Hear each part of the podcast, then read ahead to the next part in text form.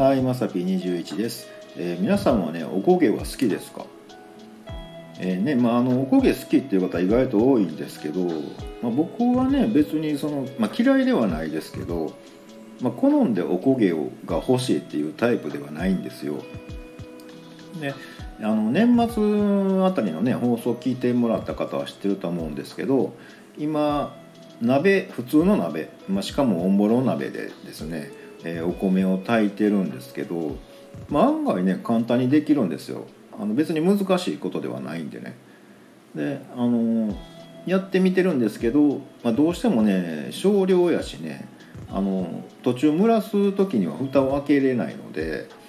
うん、水分飛ばそうと思ったら嫌でもおこげが、ね、軽い感じでできるんですよねなんかこうなくすために今度フライパンでやってみようかなとか思ってるんですけどうんなんかねあの別に望んでないんですけど毎日軽いおこげを食べてます。まあ、好きな方やったらいいんやけどね。僕別にあんまり、うん、求めてないんでどうしたもんかななんて思ってます。で全く関係ないんですけど今日ちょっと判明したことがありましてあの、まあ、YouTube のねあの、まあ、いろんなチャンネルあるんですけどあの解説系の動画で、まあ、自分で収録した後にあまたやってもうたわっていう失敗があるんですけどあの知らず知らずのうちに早口になっちゃうんですよ。いやもうこれあかんなって思ってて毎回ねあの思ってるよりゆっくり喋らなって思ってるんですけどもう解説に熱中しだすと知らん間に早口になっててで原因は何やろうなってずっと思ってたんですね。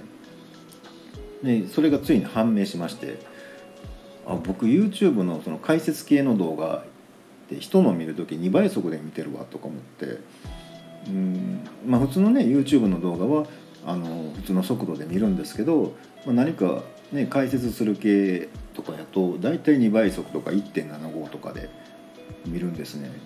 でもヒアリングがそれになっちゃってるので自分もそのペースでこう喋ることになっちゃってるなみたいなね、うん、だからちょっとね皆さんの放送をこうまったり聞いてあのまったりした自分を取り戻さんとなんて思ってます。はい、えー、おこげと全く関係ない終わり方になっちゃいましたが本日は以上となります。下にあるボタンと押してもらいますとこちらからもお伺いできるかと思います。ということでまさぴ21でした。ではでは。